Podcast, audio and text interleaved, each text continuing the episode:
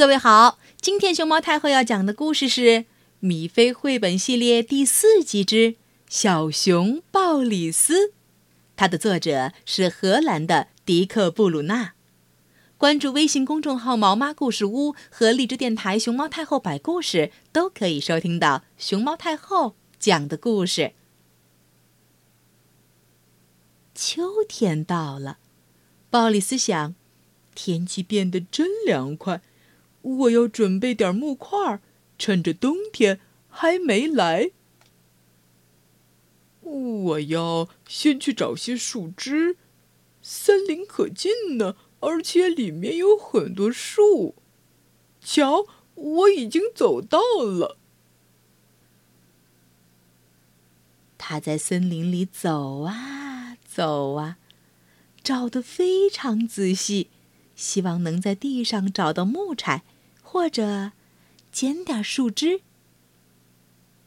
他把森林找了个遍，终于找到一根粗树枝。找到了，鲍里斯说：“我要马上把它带回家。”木头那么沉，树枝那么长，这可不是容易的事儿。不过，鲍里斯很强壮。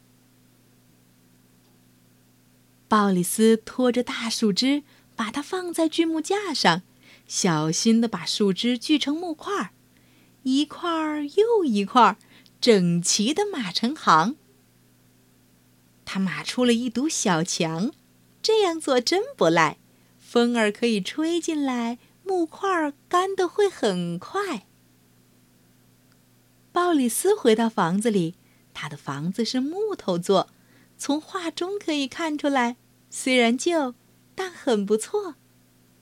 尖房顶、小烟囱，还有红色、黄色相间的小窗帘儿。呵呵，太好了！鲍里斯说：“做完辛苦的工作，我要去洗个澡，用好多水。”擦出好多肥皂泡，然后我再做顿美餐，做我最爱的美味番茄汤。嗯，番茄要用最好的。吃完饭以后，他想，我已经洗过了澡，还剩一些旧木块，可以来把壁炉烧。壁炉里烧着旧木块，鲍里斯找了一本书来看。他坐在温暖的壁炉旁，一直看到睡觉前。晚安，鲍里斯。晚安，正在听故事的你。